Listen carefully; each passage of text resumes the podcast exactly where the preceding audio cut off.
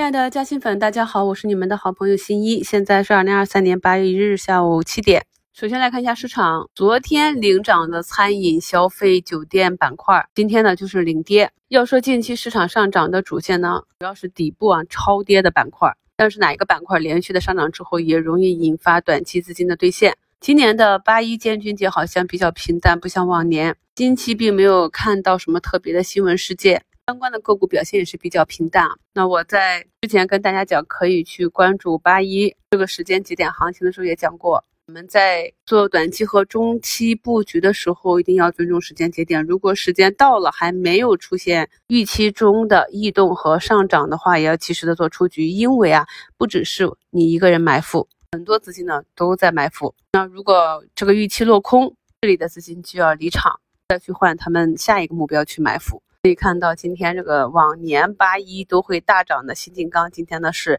开盘啊，这个低开挣扎了一下，直接就是低开低走，最后收了一个百分之十的跌幅。像军工板块内的七一二、中航光电、航天电子呢，今天是调整到位之后，反而是个上涨。这个是我在早评。声音简介中给大家写的啊，军工呢，根据自己的时间、事件计划或者个股的趋势逻辑做出局，时间已经到了，事件没有发生，趋势走弱呢，就一定要做好出局。下午呢，军工板块内的这个西部超导是突然上涨了七个多点，这是由于下午盘中韩国那边传来室温超导材料面试这样一个小作文引发的。美国超导啊，是在盘前已经有了百分之一百一十四的涨幅。以前室温超导也是被市场炒过的题材，当时是做过科普的，感兴趣的朋友可以自己去看一下。就是我们现在发出来的这些能量，在整个传导的过程中是有很大的损耗的。室温超导呢，是在室温条件下实现超导现象。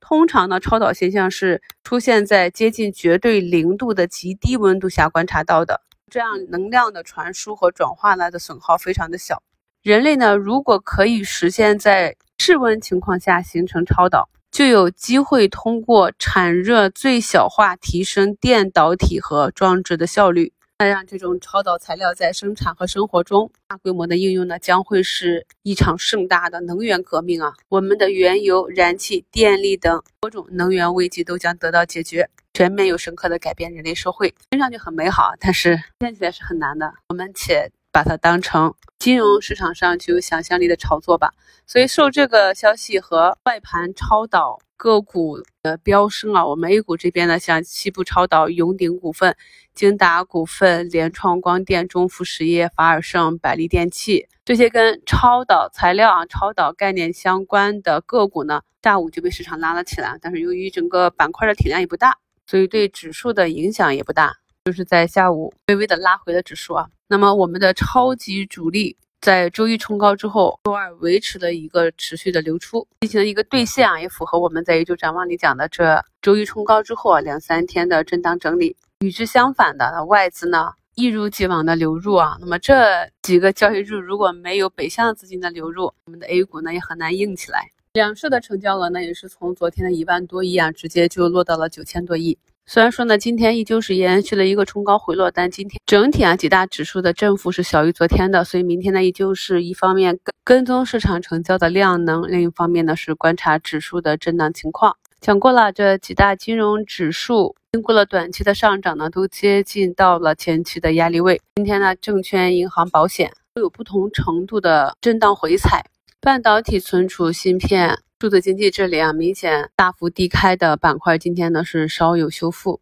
盘后啊，存储芯片里的弹性个股百维存储是发布了中报业绩。预计净利润是负三点二亿至负二点八亿，下降幅度呢为负百分之七百四十六至负百分之六百六十五。前面我们讲过了，这个存储芯片的行业见底周期呢是本年度的三四季度啊，所以前面在看待存储芯片的向上上涨的行情的时候，我也是反复强调，我们呢依旧是把它们看作是一个宽幅的区间震荡，因为很多企业的中报呢未必能有比较好的结果。明天呢，我们可以看一下市场的态度。今天尾盘拉涨的个股多是被超导这个突发题材给带起来的。这里呢，依旧是按照短期热点题材的技术去匹配即可。市场呢，已经进入到一个中期的向上的行情。而我们关注的底部这些板块也是慢慢的在重心抬高震荡上行，所以近期呢也是安排了比较多的工作啊，所以很抱歉这几天的晚评更新的比平时晚了一些啊。今天节目简介中就贴了一张贴图，新一铁粉静心他留言说，沃森是今年开通创业板的第一个票，也是用老师金字塔方法拉开距离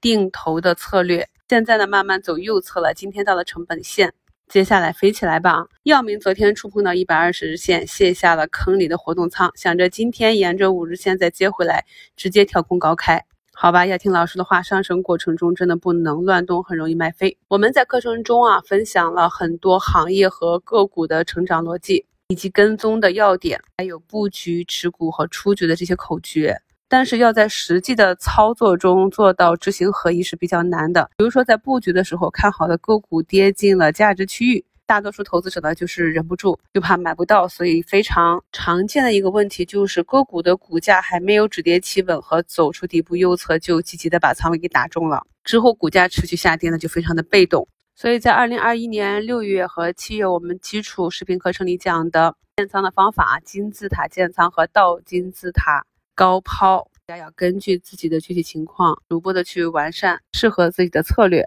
近期的市场呢，多为脉冲式。我个人呢，有机会的时候，也是在早盘脉冲的时候低吸高抛，去做一下差价啊。那么底仓呢，也就是等到整个市场和板块的大周期结束，再考虑去做周期性的兑现。虽然说呢，这个过程中绝大多数的操作都是正确的，但是啊，这个散户魔咒就是，当你真的去搞一把大仓去做滚动的时候，往往非常容易被套住。或者卖飞，像药明康德这种技术上确实是应该回踩均线的图形，在昨晚中报业绩预告披露之后，受这个消息刺激呢，今天就弱转强。整体呢，跟大家总结一下吧，整个震荡向上的大周期里面，我们布局的时候一定要有计划、有耐心啊，一定要避免追涨杀跌。看好的板块和个股呢，耐心的等到符合你。技术形态的买点出现，再按计划打上仓位，然后耐心的持有，不要追高，也不要轻易的，只是几天的震荡整理回踩就丧失了信心，就让主力把你手中的筹码骗走，白熬了那么久啊，